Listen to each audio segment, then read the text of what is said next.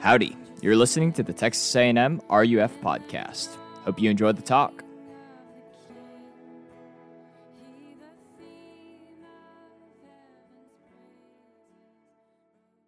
Welcome to Aggie RUF Winter Conference 2024. We're really glad you're here. Let me just say this, okay? Like, I really, really want this to be a restful weekend I, I know that some of you, if you, if you are new to RUF, you are new to coming to a conference. If you drove two two hours forty-five minutes to come here, really, we're glad you're here, and we're glad you're able to make it. We want this to be a, a time. We I know that this is just an overwhelming part of the semester. Near exams, you probably have homework. Some of you have homework due tomorrow. I talked to like it's just it's a crazy time this semester, and we're really glad that that you took the time to come to a conference like this. And so we want to honor that time, and we want you to be able to also to be able to rest and to be able to actually fellowship and get to know one another. We've actually we're, we're going to have something after large group where we're going to be able to spend time together and get to know each other. Okay. We also will have small groups after our large group. So after Michael preaches for us, Emma's going to come up. She's going to tell you what what small groups you're in, and then we'll go. We'll spend 15 minutes together, and then we'll gather back in here together. Okay. Um, so we want this to be a time where you can rest. We want this to be a time where you can fellowship with one another. We also want this to be a time where you can worship and be edified and be nourished by God's word this weekend.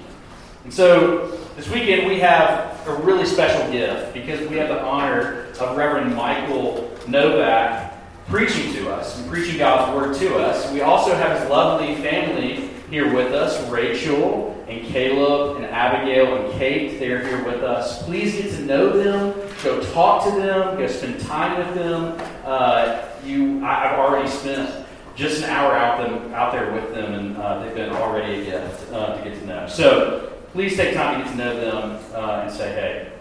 Well, let me tell you a little bit about our, our speaker tonight. Michael Novak and his wife Rachel are both originally from Memphis, Tennessee. Go Memphis, we love that, right? Uh, Michael attended the University of Tennessee, the other UT, okay, before you hiss, okay? Uh, not the UT down the road here.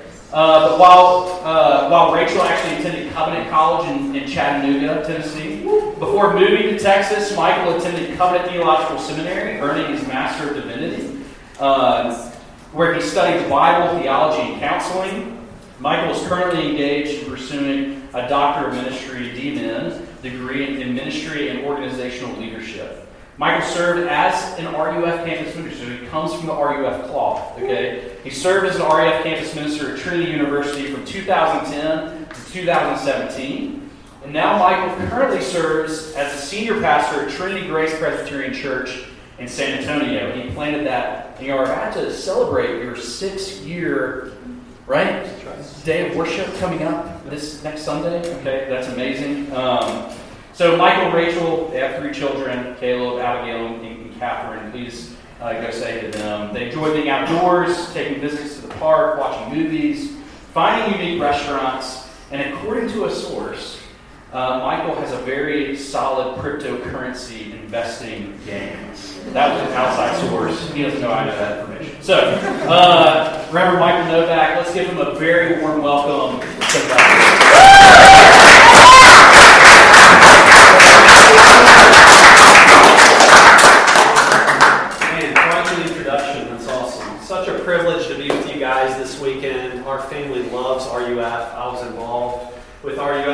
In Knoxville, Tennessee. Spent seven years ministering on the campus of Trinity University. Uh, my kids have missed RUF conferences, and so they're excited to be here. Please pull them aside, talk to them. They'd love to engage with you this weekend. But the plan for the weekend is to spend our time intentionally looking at how Jesus relates to different types of people from the pages of the Gospels. And the hope is that as we take a look at how Jesus interacts with different types of people this weekend, we might be able to more appreciate how he relates with us. As you read the gospel accounts, Matthew, Mark, Luke, and John, you see Jesus interact with a large cross section of people. He interacts with religious leaders. He interacts with people feel filled with shame over sin, with individuals who have been debilitated with sickness and ailments through their life, with the demon possessed, with the forgotten, with those who enjoy power and influence in society, with men and women, with rich and poor, with those who know their sin, and also those who think they're doing pretty good. And whenever you see a person encounter Jesus, things change. An encounter with Jesus never leaves a person the same. An encounter with Jesus leaves some renewed and restored, while it leaves others confused and maybe even angry. And what we see on the pages of the Gospels is that an encounter with Jesus is transformative. And it makes sense because almost everyone recognizes that Jesus is a special person. Believer, unbeliever alike, they respect and admire Jesus to some degree. I love how one author puts it when he says this about Jesus. At first glance, Jesus' resume is rather simple. He never owned a home, he never wrote a book, he never held an office, he never had a family, he never went to college, he never put his foot inside a big city, he never traveled 200 miles from the place where he was born. He never did one of the things that usually accompany greatness. Nonetheless, Jesus is the most famous person in all of human history. More songs have been sung to him, artwork created of him, and books written about him than anyone who has ever lived. In other words, in 2,000 years, no one is going to be talking about you and me. No one's going to be talking about Mark Zuckerberg or Steve Jobs or Jeff Bezos We'll all be long forgotten, but people will still be talking about Jesus. He is a compelling figure. And it's worth spending time with him, getting to know him, understanding how he relates to people like you and me. We believe that frequent encounters with Jesus are what both the non believer uh, needs to come to faith and what the believers need to grow in their faith. You might say we're under the conviction that you can't have enough time with Jesus. And there's no way to be overexposed to Christ in his care, in his love, in his compassion, in his challenge. And we get these things in the Gospels. So that's the plan for the weekend to spend some intentional time with Jesus, to slow down. And we're going to start by looking at an encounter that Jesus had with Peter at the very beginning of his ministry. As you might know, Peter was one of Jesus' disciples, and you might say closest friends. He's an interesting person, hugely influential in the beginnings of Christianity. As we'll see tonight, he's a fisherman by trade, but he left everything in order to follow Jesus. Peter spent three years of his life following Christ, learning from him, working with him, following along with him, whatever he did. And after Jesus was raised and ascended to heaven, Peter carried forth the mission of Jesus into the world. Crucial figure in the early church. And Peter's interesting.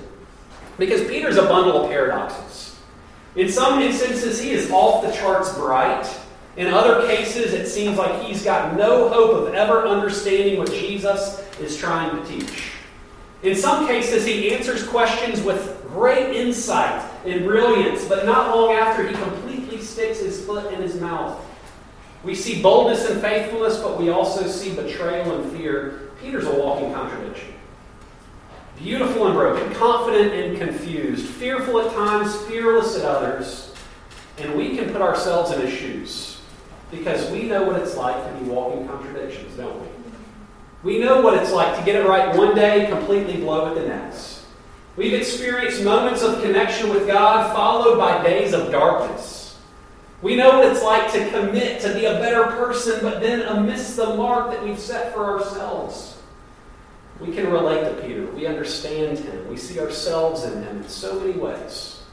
So let's place ourselves in Peter's shoes tonight as we encounter the call of Jesus on our lives. You follow along as I read from Luke chapter 5, beginning in verse 1. The passage is up there for you on the slides. On one occasion, while the crowd was pressing in on Jesus to hear the word of God, he was standing by the lake of Gennesaret. And he saw two boats by the lake. But the fishermen got out of them and were washing their nets. Getting into one of the boats, which was Simon's, he asked him to put out a little from the land, and he sat down and taught the people from the boat. And when he had finished speaking, he said to Simon, Put out into the deep and let down your nets for a catch. Simon answered, Master, we toiled all night and took nothing. But at your word, I'll let down the nets. And when they had done this, they enclosed a large number of fish, and their nets were breaking.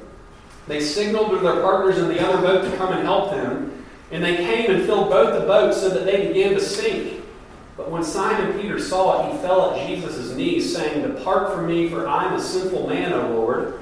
For he and all who were with him were astonished at the catch of fish that they had just caught. And so also were James and John, the sons of Zebedee, who were partners with Simon. And Jesus said to Simon, Do not be afraid. From now on you will be catching men. And when they had brought him their boat, brought their boats to land, they left everything and followed him. Well, I tell my church this every week that this is God's word, and He gives it to us because He loves you and He wants you to know Him. Almost two decades ago now, I attended the University of Tennessee for college, Austin mentioned. It's okay, we're both from the SEC now, I guess, so we received. But at UT, I studied history and political science and made some really good friends along the way, most of which I still talk to today. And as my friends and I neared the end of our college careers, much like some of you are doing, it was time to decide what was next. And I was pretty set on heading to seminary and exploring the idea of vocational ministry. And as you might imagine, I was alone in that career pursuit at the time. None of my friends were going to do the same thing. It seemed like all the rest of my good friends were taking the accounting route, the business route, of focusing in on accounting. And they all wanted to be CPAs. Probably tells you a bit about the fun my friends and I had in college, right?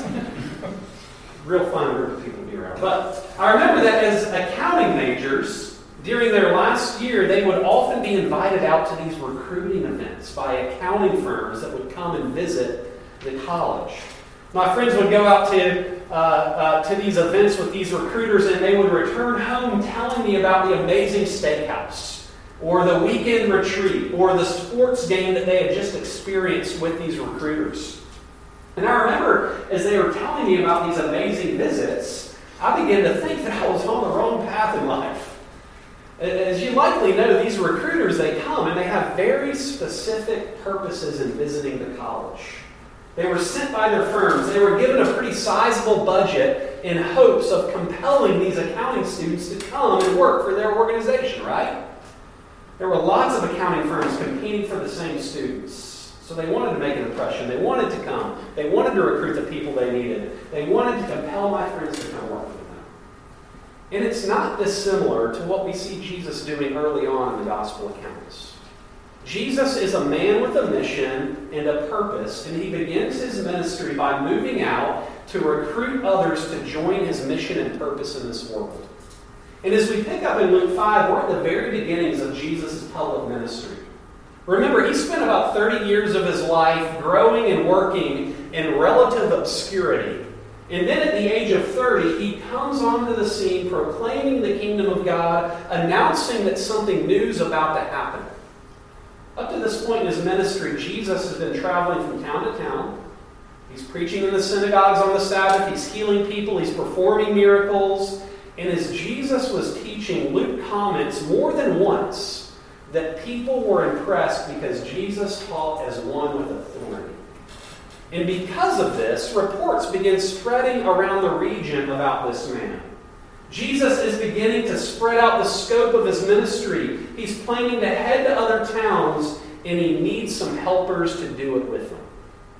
And so, as we pick up in Luke chapter 5, Jesus is taking the initiative to recruit followers. That's what he's doing. He approaches people at the very beginning of his ministry and compels them to follow him. In our passage tonight, we see Jesus approach Peter and give him a very clear call to follow him. And what we see Jesus do with Peter, you got to understand it's the same thing he wants to do with each one of us tonight. He wants to call us to himself. Ultimately, but also over and over and over again. And it's our main point. It's pretty simple tonight. Let's keep first things first, right? Christ is calling you to follow him. Christ is calling us to follow him. And on one hand, like I said, he's doing it in the ultimate sense. He calls us to put our faith in him. He wants us to be ultimately saved. But on the other hand, He is calling us in a continual sense, where we're compelled to follow Him on a daily basis. And so tonight, as we consider Christ's call in our lives, I want us to think about it under three quick headings. We're going to look at the people Jesus calls, the mission Jesus calls us to, and the response this call demands. Got it? People, mission, response. all under the umbrella of Paul. First, let's look at the people Jesus calls. One of the primary things Jesus did in his earthly ministry was to make disciples. In the midst of teaching and healing, he was also concerned with gathering followers so that he could take that message out to the rest of the world through them. Jesus was constantly recruiting disciples.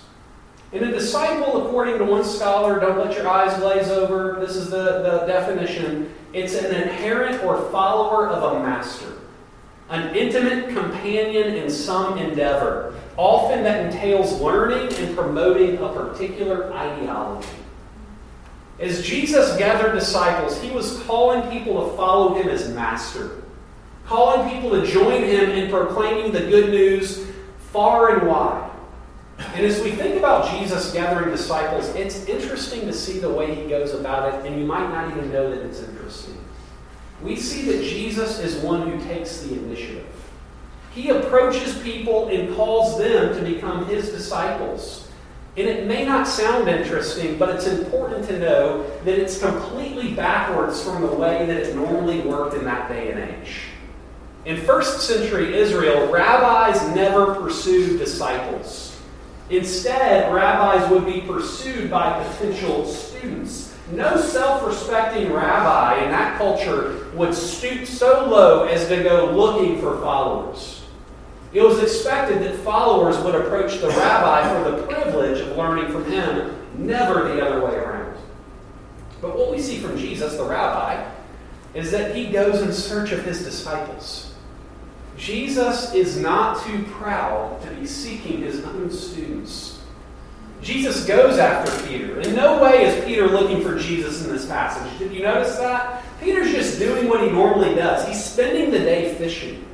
And at the end of what was likely a long night of fishing with no success, you might say a hard night at work, he's packing up, cleaning up his nets when Jesus comes along and takes the initiative to call him as a disciple. Jesus comes and he reaches into everyday contexts. It's interesting. He looks for his first disciples. He's by the sea. He's not in the synagogues. He's not in the religious institutions. On top of that, you notice Jesus using fresh, secular language here. It's language that these men would understand. He uses the language of their trade. He goes into their workplace and he speaks very easily with them. From fishing for fish to fishing for men. Jesus is one who takes the initiative in seeking out and calling people to himself, and it would have been very unusual. And this brings up another question Why did Jesus call Peter? Did Jesus see some ministry potential or some sincerity that singled Peter out? Nothing of the sort's really mentioned, is it? Peter really didn't do anything to deserve this call from Jesus. It wasn't because of uh, some unseen potential or his sincerity or his gifting or really even his interest. No one would have singled Peter out as a great candidate for following Jesus at this time. He was too normal. He had no religious training. He was likely a big guy who was used to long days as a commercial fisherman. A little rough around the edges, you might say. But we see Jesus calling these kind of people throughout the Gospels. Jesus goes after the normal, the unexpected, even the outcasts. These are his recruits, the kind of people Jesus likes to work with. You might not know this, but a few years ago, back in 2018, the Jesus Storybook Bible, believe it or not, cracked the top 10 of the Wall Street Journal's nonfiction book list. The Jesus Storybook Bible came in as the ninth most popular nonfiction book in the country at the time, just ahead of Oprah's book, her latest book. And we read the Jesus Storybook Bible in our family when they were little, and I can see why this kid's Bible is becoming or has become so popular in our culture, even with adults. It's because this kid's Bible really puts profound truths into easily understandable stories. And I particularly like how it tells the story of Jesus calling his first disciples. This is how Sally Lloyd Jones, the author, puts it in her kid's Bible. She says Jesus needed to find some helpers and friends. He had a lot to do. He would need some people to help him. Who would make good helpers, do you think? And remember, you're reading this to little kids. Clever ones, rich ones, strong, important ones. Some people might think so, but I'm sure by now you don't need me to tell you that they'd be wrong. Because the people God uses don't have to know a lot of things or have a lot of things, they just have to need Him a lot. One day, Jesus was walking by the Sea of Galilee when he saw some brothers and friends mending their nets. They were poor fishermen. Jesus called out to them, Let's go. We see it over and over again as Jesus calls people to himself. The main requirement is that you have to need him a lot. You've got to feel your need for him. It's not your competence, it's not your potential, it's not your sincerity, it's not your upbringing, it's not your gifting, it's your neediness that draws Jesus to you. And this is a breath of fresh air for most of us who often slip into believing that the relationship that we have with Jesus is all up to us. We believe that it's all about our initiative with God, constantly wondering if we're searching hard enough. Are we behaving enough? Are we good enough? Are we doing enough? But the call of Peter reminds us that Jesus comes and he calls normal, unexpected people to follow him on mission in this world. Now, let's turn and spend just a few minutes looking at the nature of the mission that Jesus calls us to. Initially, Jesus uses Peter's boat to get some distance from the crowd. You notice that in the passage. He steps into the boat, pushes away from the land a bit, spends some time teaching the crowd, which would have been gathered in an amphitheater type inlet along the Sea of Galilee. Great acoustics. He could preach all day if he wanted to. And after teaching in verse 4, we see Jesus tell Peter to put out into the deep and let down your nets for a catch. Now, we got to stop here. At this point, we get a sense from the passage that Peter is likely a little annoyed. He just had to sit through a sermon, and now he's been given unsolicited advice from a man who is not a fisherman, right? And he reminds Jesus that they had just spent all night on the water and didn't catch a single fish. Peter's likely tired. He just cleaned up from the night before. He's a bit grumpy, probably. And Jesus, as far as we know, who had no expertise in fishing, is giving Peter fishing advice. It's almost comical, isn't it? I think it's safe to assume that Peter didn't expect much here. After all, Peter knows what he's doing. He has fished these waters before. And on top of that, it's daytime, which isn't even the time to catch fish anyway. But Peter, in our passage, respects Jesus enough, I guess, listening to his command, lets down his nets, and in verse 6, we see that they caught such a large number of fish that their nets were breaking. Such a large number of fish, they filled both boats and they were about to sink. Now, this is the last thing Peter expected. And this encounter reveals something about the nature of Christ's mission in this world, and it's this Jesus always brings much more than we expect. Jesus wants to astonish us. He wants to interrupt our lives like he did with Peter and give us more than we could imagine. I wonder what you expect of Jesus tonight. What do you expect of Jesus this weekend? What do you expect of Jesus in your life? When you think of the broken areas of your life specifically tonight, relationships, addictions, doubts, fears, besetting sins, struggles, sufferings, whatever it might be, do you expect Jesus to do anything? I think we're often like Peter and we think, I know these waters. I fished these waters before. When it comes to different areas of our lives, our struggles, our relationships, our temptations, our frustrations, we don't really expect much. We've grown so accustomed to the way things are that renewal and restoration in these areas seems impossible. And if we're honest, we have to say that we're like Peter. We think we know better than Jesus. We fished these waters before. What could Jesus offer that we don't already know? But could it be possible that Jesus might astonish us with what he can do in these broken areas of our lives? That Jesus wants to bring renewal into the areas of life that we least expect. Peter experiences the miracle of Jesus, and he knows that this is not normal. What Jesus does here, it shocks Peter, and he begins to get it, you might say. And we see Peter respond in a way that we see others respond throughout Scripture when they've encountered God. He falls to his knees, confesses his sin, asks Jesus to leave. And Jesus responds to Peter's astonishment by assuring him that this is the new normal. This is what you should expect from now on. Jesus calls Peter to himself, encourages him to expect the same results in the mission they're about to begin together. In other words, this is going to be an amazing adventure, Jesus is saying. An adventure that's focused on bringing other people into the kingdom of God. It's a mission that's for others, not necessarily just for Peter. And it's what we all want, isn't it? We want an effectiveness with people. We all have an innate desire to influence others. We all want to socially make a mark. And Jesus promises that mark here follow me, we're going to go catch people.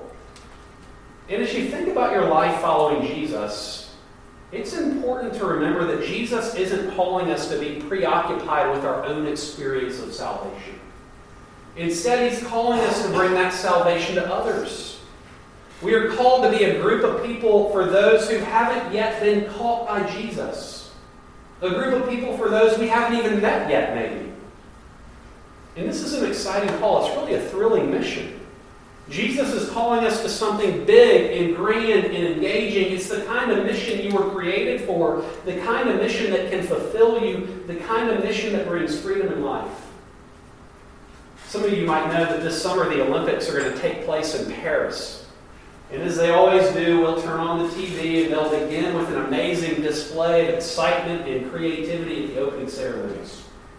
And during these ceremonies, it's always fun to watch the athletes walk into the stadium behind their country's flag, isn't it?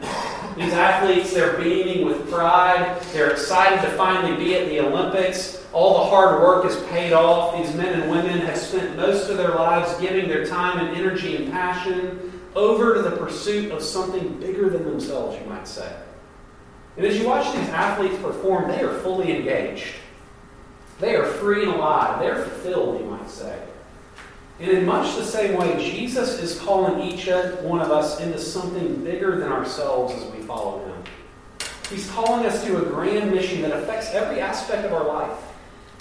We're going to be fishing for people, Jesus says. Bringing renewal and restoration to bear on a broken world, pushing back the curse of sin, and it's an exciting call. It's a grand purpose in life that shapes how we spend our energy and time and money and relationships. It's a grand mission meant to capture your attention and motivate every area of your life. What might Jesus do in our midst as we follow his call in our lives? We see he calls us to a grand mission.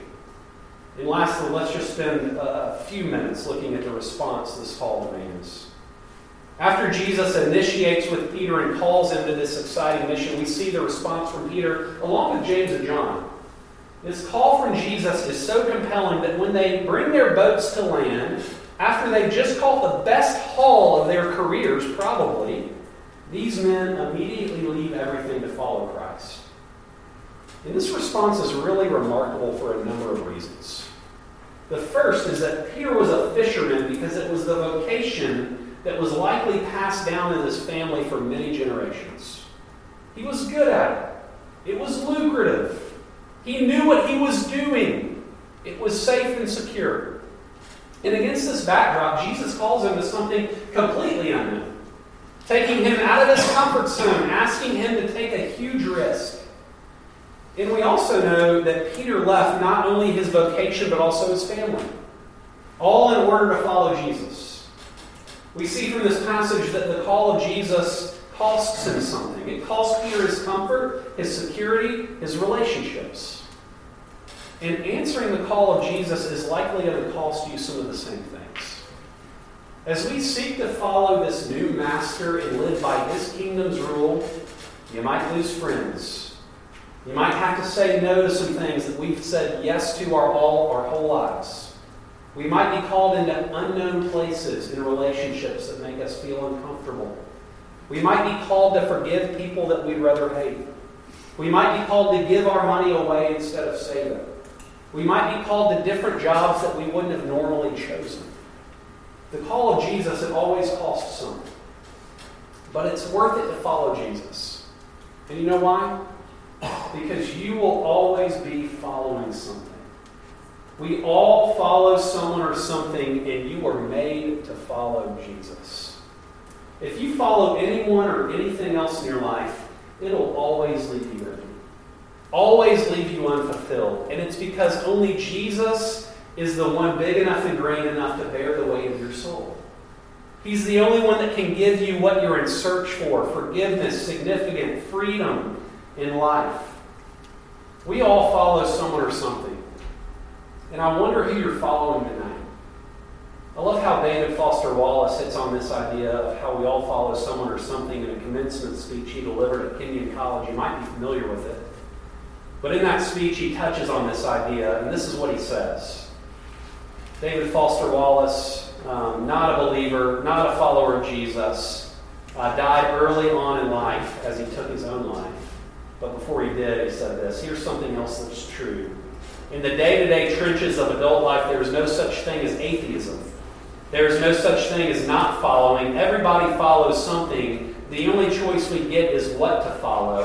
And an outstanding reason for choosing some sort of God or spiritual type thing to follow is that pretty much anything else you follow will eat you alive.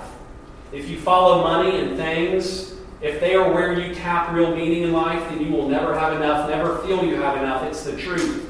Follow your own body and beauty and sexual allure, and you'll always feel ugly. And when time and age start showing, you will die a million deaths before they finally plant you.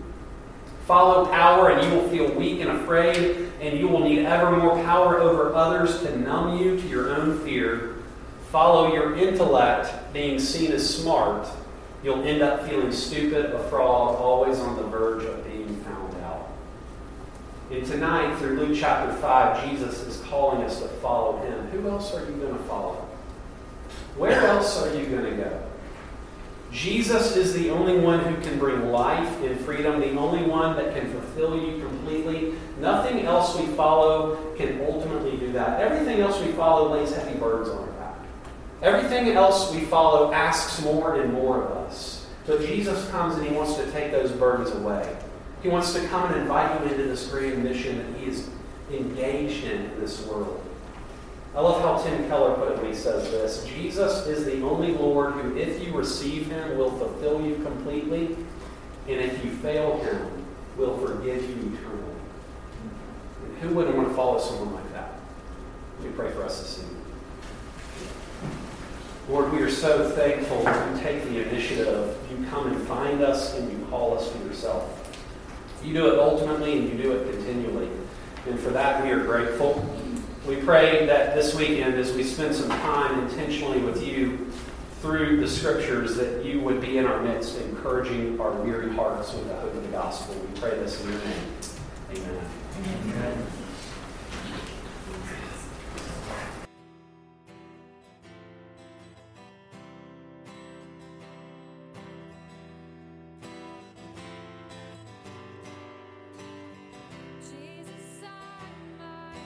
hope that you've enjoyed this episode of the Texas A&M RUF podcast. If you're interested in joining us for a large group, we would love to see you at All Faiths Chapel on the north side of campus across from Sbisa at 8 p.m. on Wednesdays. Go ahead and follow at Aggie RUF on Instagram for updates about any other events we're putting on. We hope to see you around. Thanks and gig 'em.